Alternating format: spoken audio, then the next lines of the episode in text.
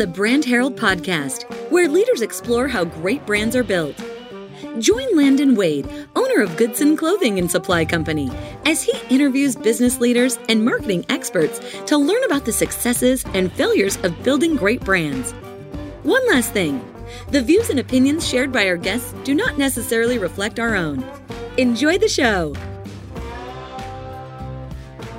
I want to welcome everybody to another episode uh, of the Brand Herald podcast, where we talk to leaders and uh, other members of the you know the community, the business community, and also customers in some instances, just about you know building great brands and how you go about doing that.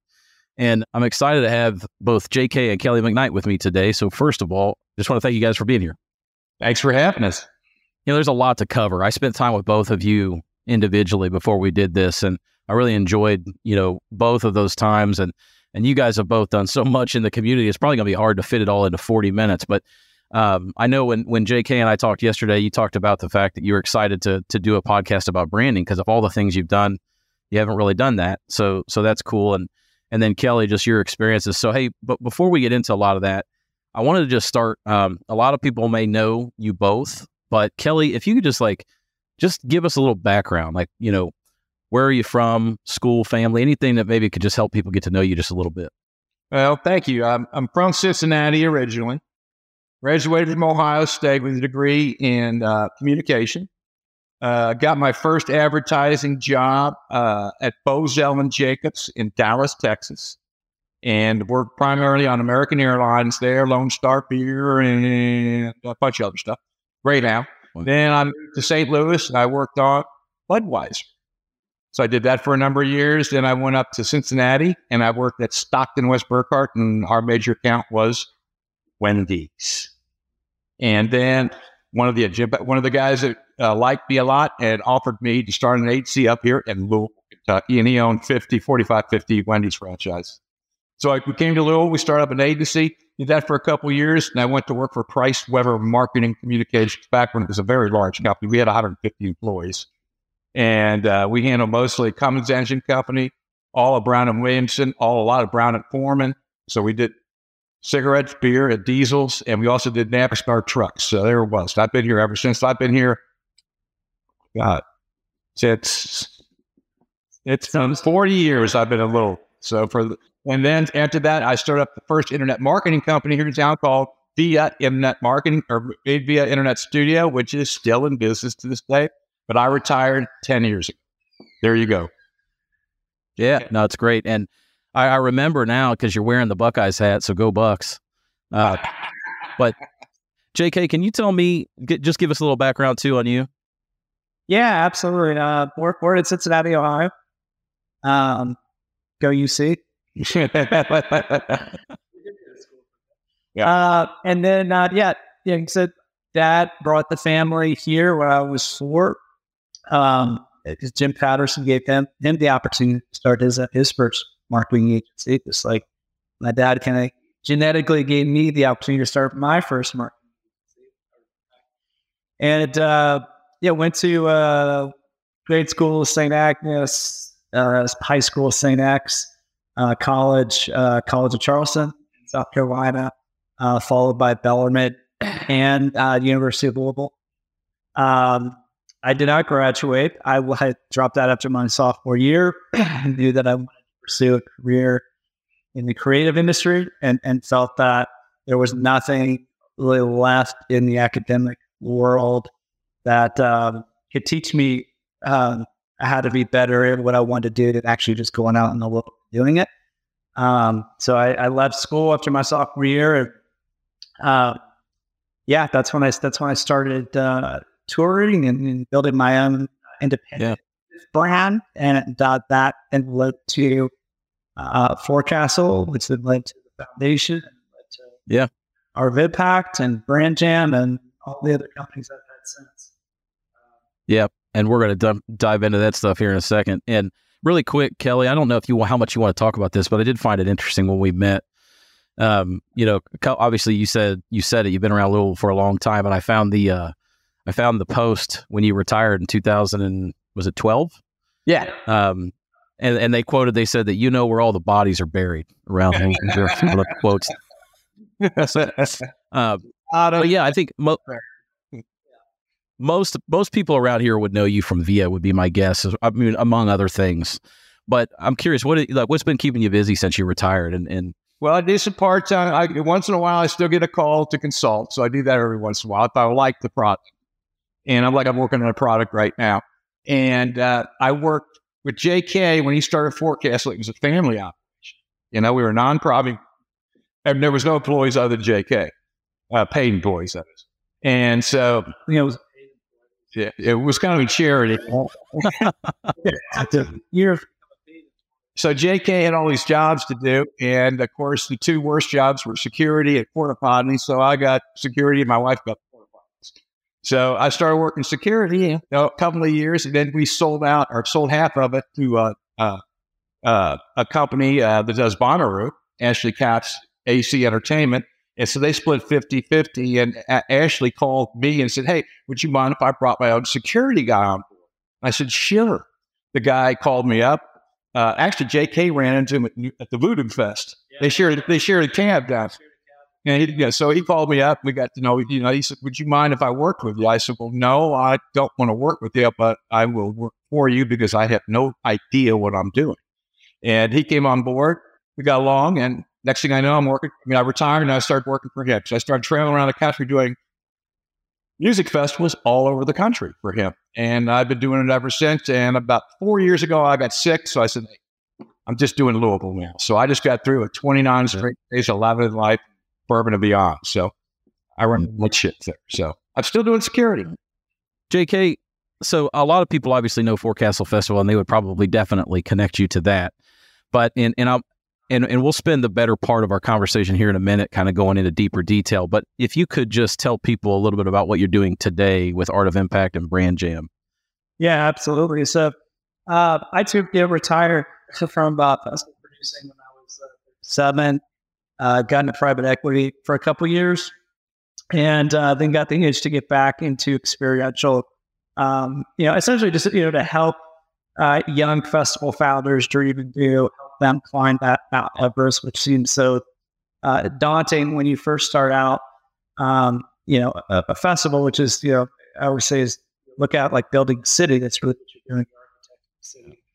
Um, for thousands of people to exist in over multiple days. Uh, so I wanted to start a consultancy uh, to help those festival founders, but I also wanted to work in experiential marketing, um, help brands uh, build it, you know, successful uh, experiential marketing activations uh, for the, the festival side. So, what that means to people, you know, experiential marketing is, is the place that brands and fans meet inside festivals. I'm going to interrupt you. I think JK actually invented that term. Um, it, uh, we, we disagree about this, but I had never heard it before until he said it. yeah. And I actually, I'm looking forward to kind of exploring that concept here a little bit more in a second, but yeah. Uh, but yeah, so it, was kind of he was working with festival founders, and then after working with brands, yeah, all under the festival umbrella, and then um, did social impact strategy work too. Foundation still have foundation, um, so is you know taking social impact strategy and uh, embedding it within our festival development, experiential marketing services. Uh, so that's Art of Impact. We've been around for three years. Um, we consult all in the country. Uh, got projects right now in New York, Atlanta, Jacksonville, Florida, uh, Los Angeles, um, Minnesota, kind of all, all over the place. Uh, and then Brand Jam really was was is my latest venture, and that's a um, it's a data activation platform for the beverage alcohol uh, industry. I, I, work heavily in bev alc in festival world, especially three percent of all our sponsorships. Uh, so I got to see, you know, very up close and personal pain points uh, and ROI transparency that these uh, alcohol brands deal with sponsorship. Uh, so I wanted to fix that uh, in the festival environment, and it also helps you know, festival founders be festivals be you know, safer, smarter, more efficient, more profitable. Um, so yeah, so those are the those are the two companies that have been. Yeah, and I know you've been going around and and and building, I say coalition, raising money for Brand Jam, which we could touch on a little bit. But so um, I want to start talking about brand, and, and you know, I, and I shared this with both of you. I think brand is really hard to define. I think um, you know if you ask ten people, and Kelly, we talked a lot about this. If you ask ten people to define brand, you're going to get ten different answers. Um, it's it's just something I think a lot of people kind of act like is scientific, act like they understand, but but they don't. So um, specifically, Kelly at, at Via, um, I know that you shared a story or two with me, of which there are tons more, I'm sure. But you worked with a lot of um, well-known brands, and I know that success, you know, several successful campaigns, taglines. And one of the things I think that hit me as we were standing on the street, you know, at, at, the very end, you know, saying goodbye, is you were talking about just some of the work that you had done specifically on like simplifying taglines and just taking, you know, complex things and and making them simple. But what I really want to ask you is like from your experience, how would you kind of what's what's brand building like today versus what it was like when you were at Via? Well, even before Via, Via was more internet, so I was really almost out of the branding boat back when I was at Price Weber, D'Arcy, and Evans of uh, the large Makes sense. Okay. Two of those agencies, two of the top five in the world. So I learned how to brand from Procter and Gamble. Okay, that's where I really learned about brand because back in those days, they sold a lot of what we call parity products. I mean, toothpaste is toothpaste, mouthwash is mouthwash, laundry detergent is laundry detergent. So you had to create something that would differentiate you from the rest of the pack. And that is branding. Branding starts with the name, the, then the positioning line, design of the logo, the color schemes, and then it goes from there. And I don't know how important branding is these days. Um, back in the day, I could say, You deserve a break today. Say, Oh, McDonald's or Coke is it. You knew that. Uh, just do it. Nike. These are great brands because what branding does is take the whole essence of a product down to a simple visual in four or five words. That's it. Yeah. And I remember that, you telling me when we met, I was just going to say, I remember you telling me when I asked that question when we met, I said, what, what is branding? And I feel like I remember you saying people just don't do it today, really. They don't because advertising has changed, marketing has changed. It used to be from an image standpoint, Okay. Now it's more from an informational standpoint. All right. So, you know, if you want to find out about a product these days, you don't watch television because nobody watches TV. They watch cable now. Radio is pretty much dead. TV, radio, print. I mean, newspapers are going out of business left and right. So it's, it's, magazines too. So it's very hard. Back in the day, you had three networks: ABC, NBC, CBS. That was it.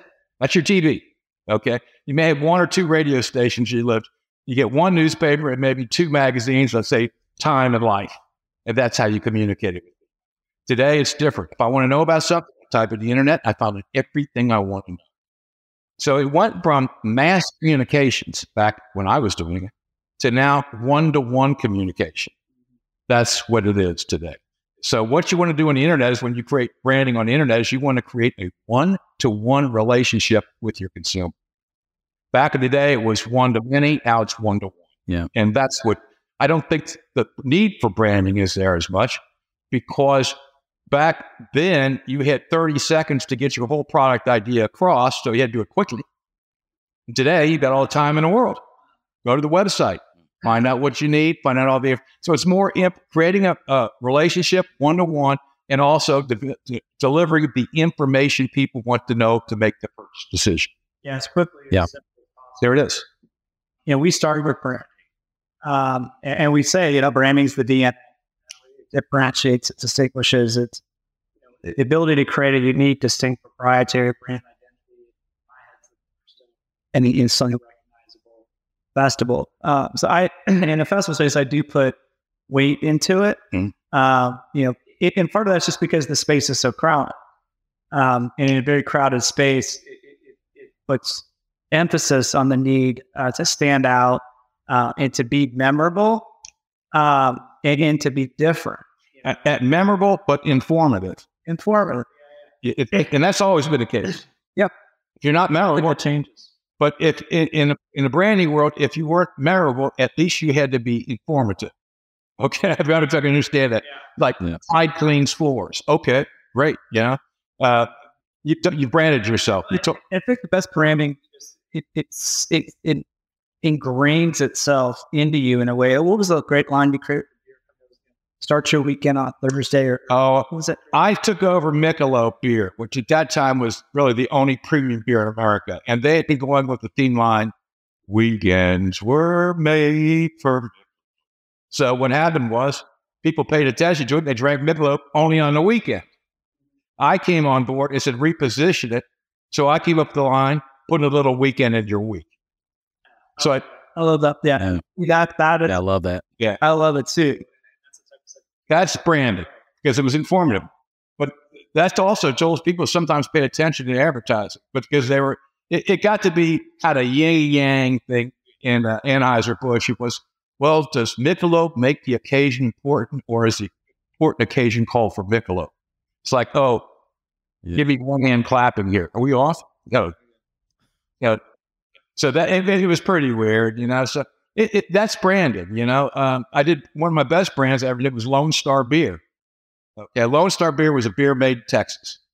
It was only bulk pasteurized, so it only had a shelf life of a month. You know, what's skunky. So we created the, the theme line, no place but Texas. Lone Star Beer, no place but Texas. Well, that was because it was a product efficiency, not but, It it was a great way to. but it, but, So there was, it's somewhat practical. Yeah, but it, but it took off because it, you know all Texans are real proud of being from Texas, and uh, so it, mean, it took off. Because J.K. have a you know wonderful uh, uh, job branding Forecastle. I was about that's what I was going to go to. I mean, music, art, activism. Perfect, Won, won a won a federal trade. perfect.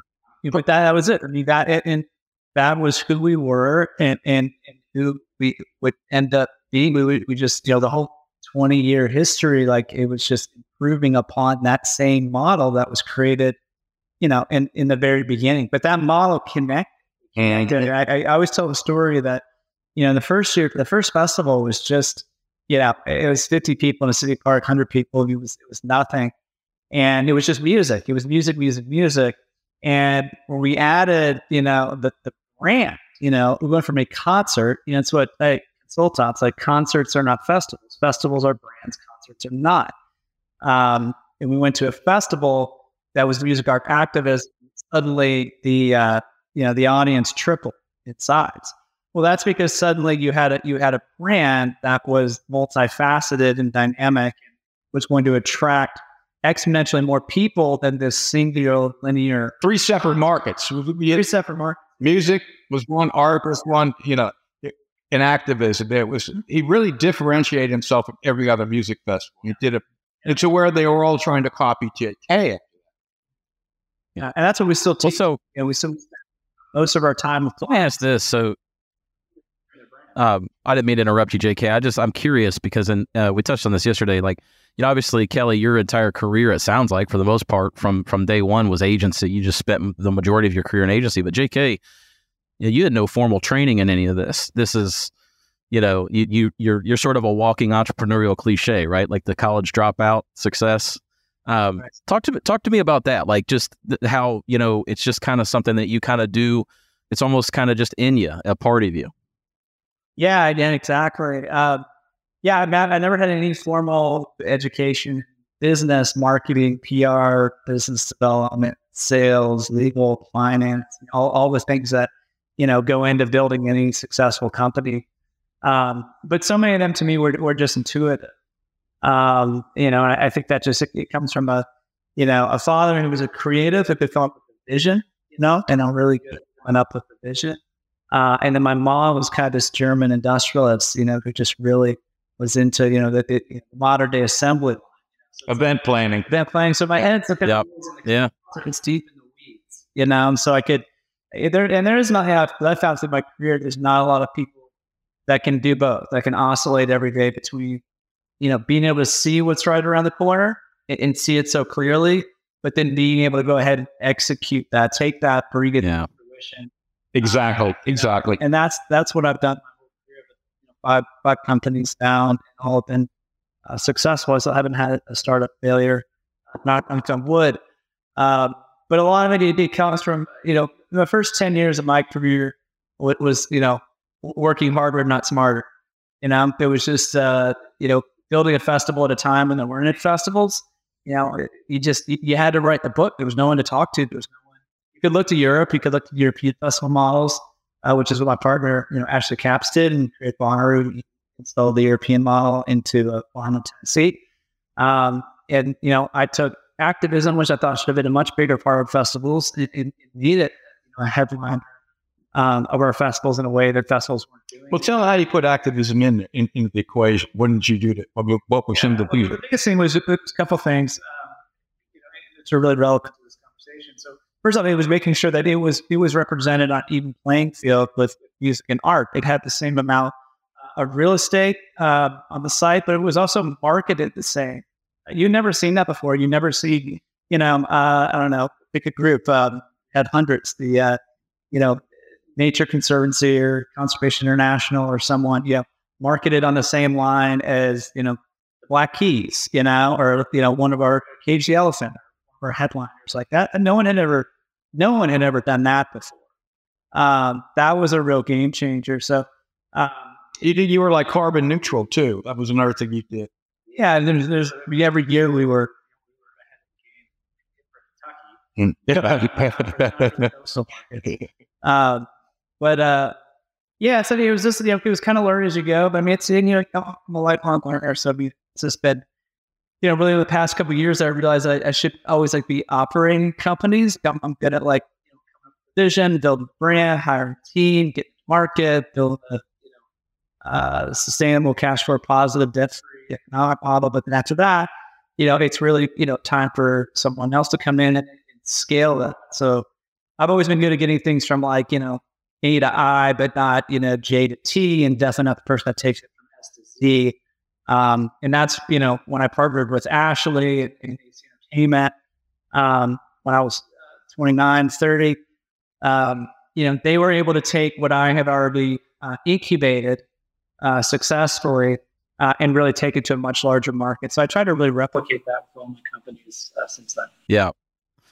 Yeah. You know, one of the things I think it kind of transitions nicely into is this idea of, you know, branding today seems to be a lot more about community building, which I think ties in really well with, you know, some of the messaging on Art of Impact. And so, you know, Kelly, I'm curious over your career, has that always been the case? Has it always been about community building or is that kind of a newer movement? I, I think based on what you said earlier, I probably know you.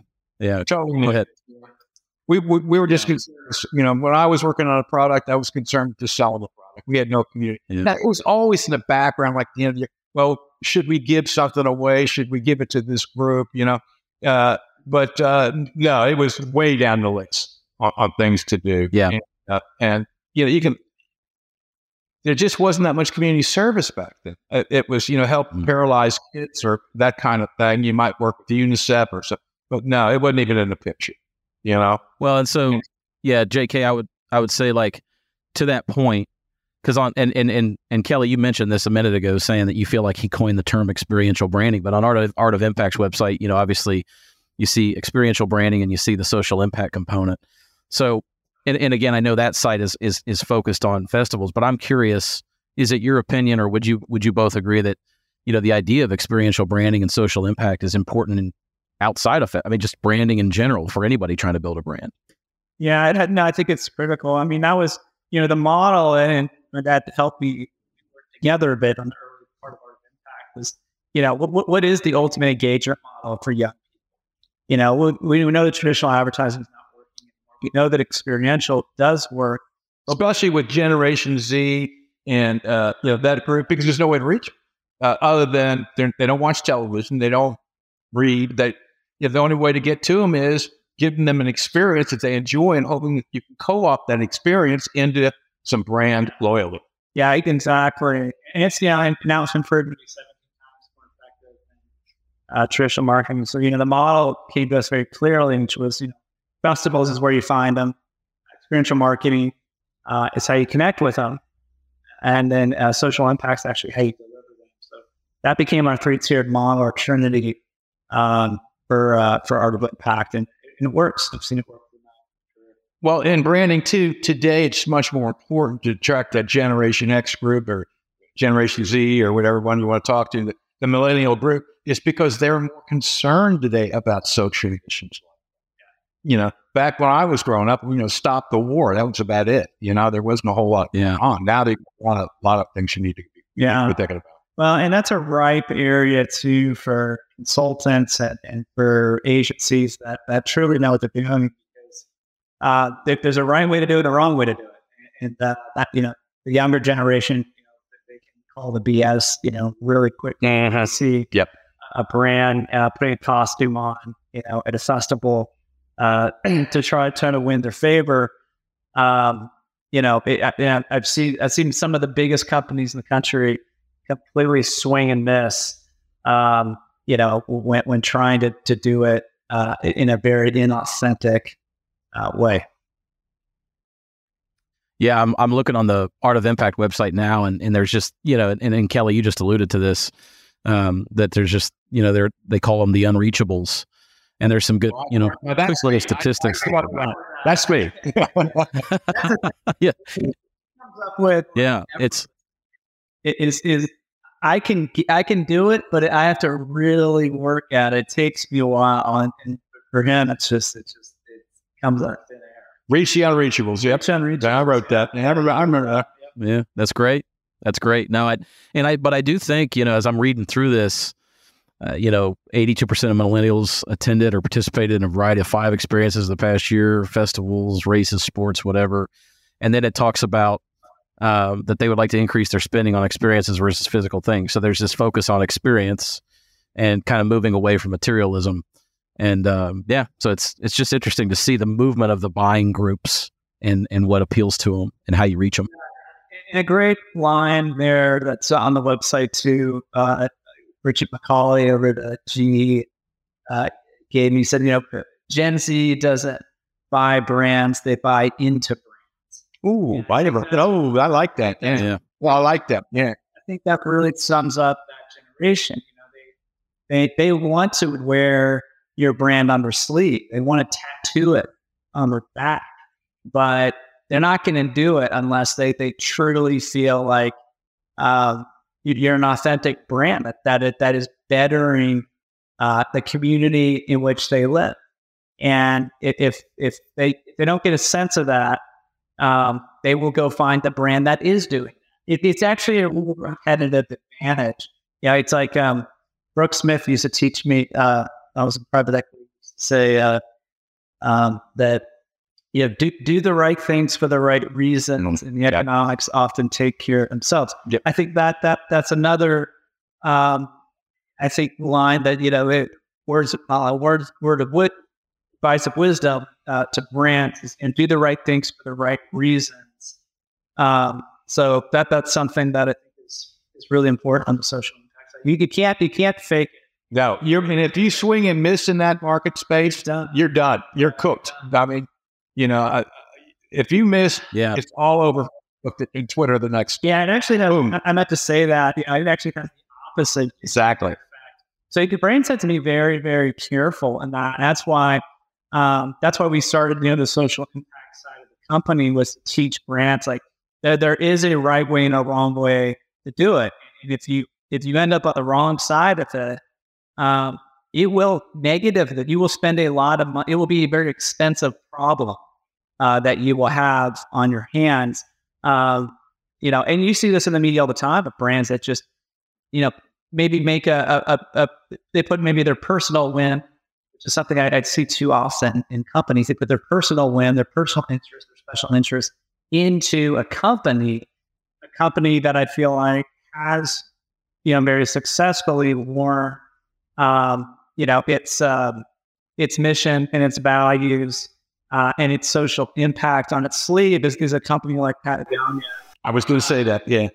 who you know from from day one um, they did everything differently in marketing and I, I worked with them for years they were my first sponsor um, and one of the things that i thought that they uh, did so incredibly well was they decided early on that they do all their marketing uh, not through you know traditional media or not through advertising and, definitely not through pr uh, they did it through non-profit environmental small community-based nonprofits uh, across not just the country but the whole world. And when I would go to the outdoor retailer shows, I would sit down and uh, you know, I, w- I would look through the, the book that they which mapped out every single nonprofit um, in, in the country.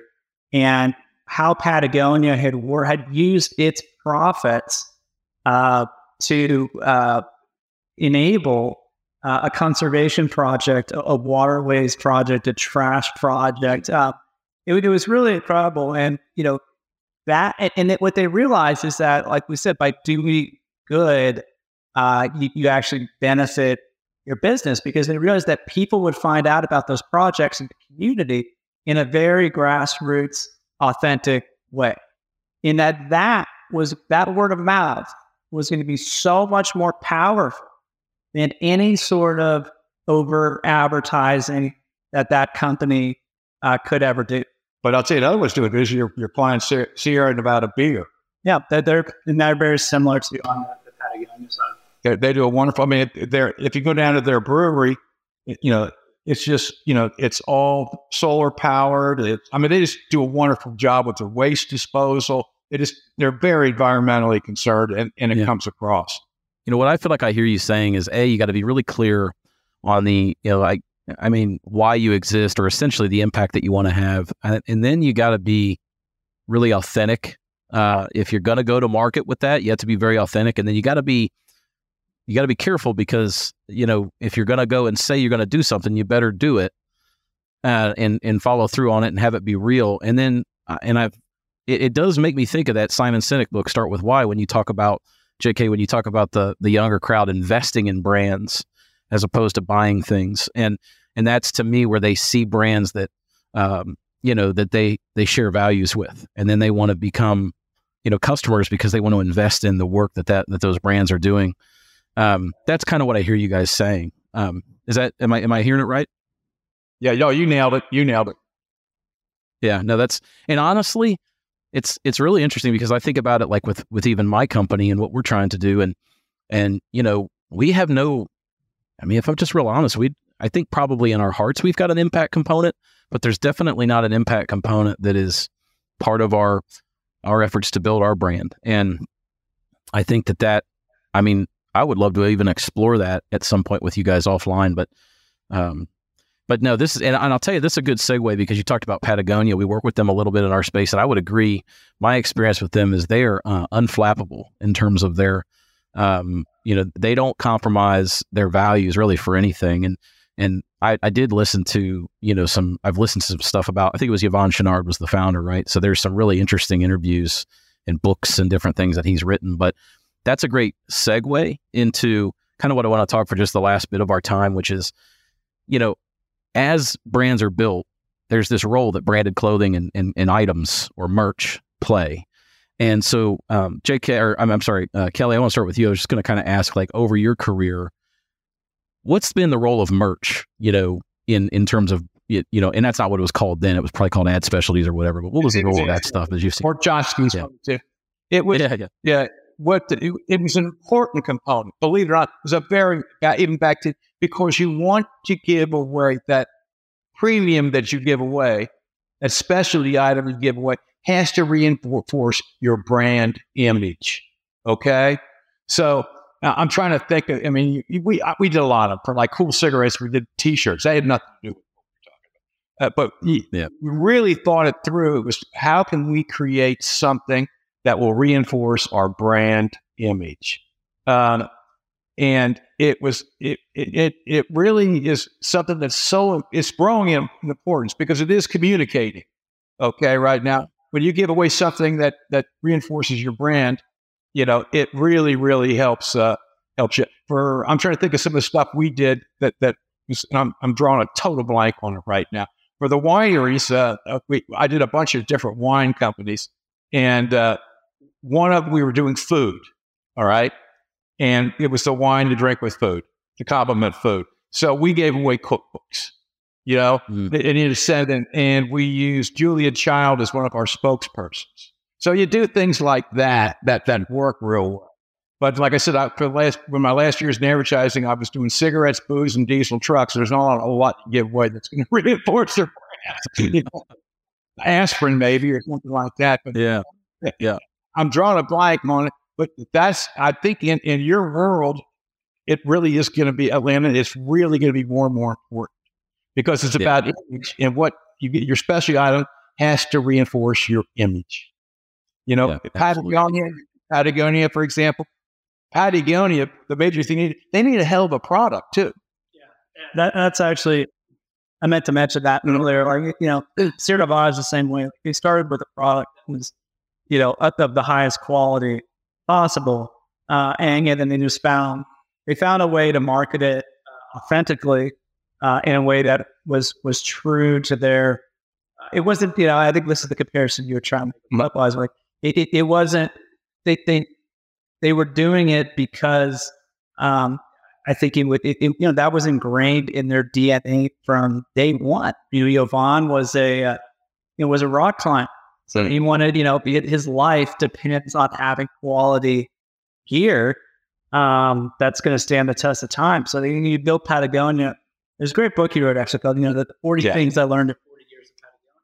But it does, it starts with that quality. And Sierra Nevada, um, you know, is really the you know, same um, you know, it's really the same. They, they put all their emphasis on that, but then they figure Yeah. Out. JK, Well- you've obviously done tons of merch over the years through the festivals. I'm curious your perspective on just the role of merch as you've built, you know, the brands with Forecastle, Forecastle Foundation, and so on. Well, it's, it's become more important. Uh, Yeah. to, to, to revenue. Uh, it's growing. Um, I remember hearing an artist that played at Iroquois last year that you know they did forty three thousand dollars merchandise that night. These numbers triple, quadruple what they used to be. Um, so it, it's becoming much, much more important in the um, in, in the concert industry, festival space, uh, especially for artists. You know, I think are one things you know artists are, have been crushing it. You know, post COVID coming out of two years of dormancy. They, everything else expenses have gone up. So you know, merchandise is an area, but if they equalize a bit, uh, you know, their their boosted their their profit margin. So know, merchandise become incredibly important. Now the idea is how to get technology out there makes it easier to you know buy you know merchandise and to be able to uh, get those collectible items that you want to get uh, quicker. You know, I think that's that's For give give me for example, that we're talking. well, like you know, you go to Red Rocks, for example. You know, try you, you want to be an experience. You want to get to the concert. Well, Yeah. here, there's a line, 45 minutes long. To get merchandise. Yeah. It's kind of what people are experiencing with Taylor Swift. Yeah. Oh, yeah. There you go. Perfect example. Yeah. Yeah. Swifties. Yeah. It's, and I mean, the, but, but to your point, JK, the, and not that, I mean, she's making crazy money across the board, but, the, but really the, it's mind boggling the numbers that merch is, is in that instance, that specific instance, what it's contributing from a revenue standpoint. Yeah, yeah, exactly. Um, yeah, no, that's that's an interesting thought too. Because I mean, again, I still remember when my wife and girls went to the concert in Cincinnati. One of their biggest concerns was how long were they going to have to wait for merch, and was that going to uh, impact the experience? Did they have to wait a long time?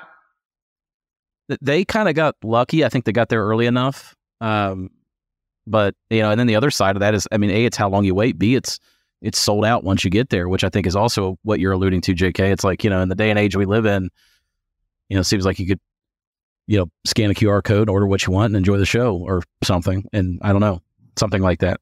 yeah yeah It, it, Yeah. the technology is there to do that a lot more efficiently.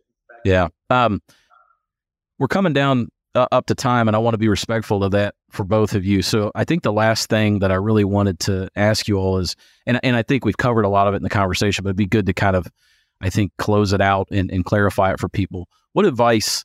Um, what do you have, you know, advice wise for people who are out there trying to build brands? I'd be curious, just both your perspectives, um, but very different backgrounds on people listening to this and they're out there trying to build a brand. What would be kind of your takeaway for them on advice on how to go about that? I can tell you where I always started. I always started with the founder of the company when I talked to him, and I just try to get in with him by myself and just listen to hear him talk about where he came from and why he did. If you listen to the founder of the company, not the marketing manager, not the vice president of sales, but if you listen to the guy that founded the company, he founded the company with a dream. And you have to get that dream out of him. If you can get the dream out of him, you got your direction, and then you can do your brand. So I always started at the top, listened, and and I I never failed. I came out with the branding before I left. I've been with JK's been with me. We've done some branding for some people, and when we leave, he says, "You got it already, don't you?" I go, "Yep." and I have it because it's, I listen. Great. Go ahead. Yeah. Yeah. I mean, to me, it's it's um, authenticity.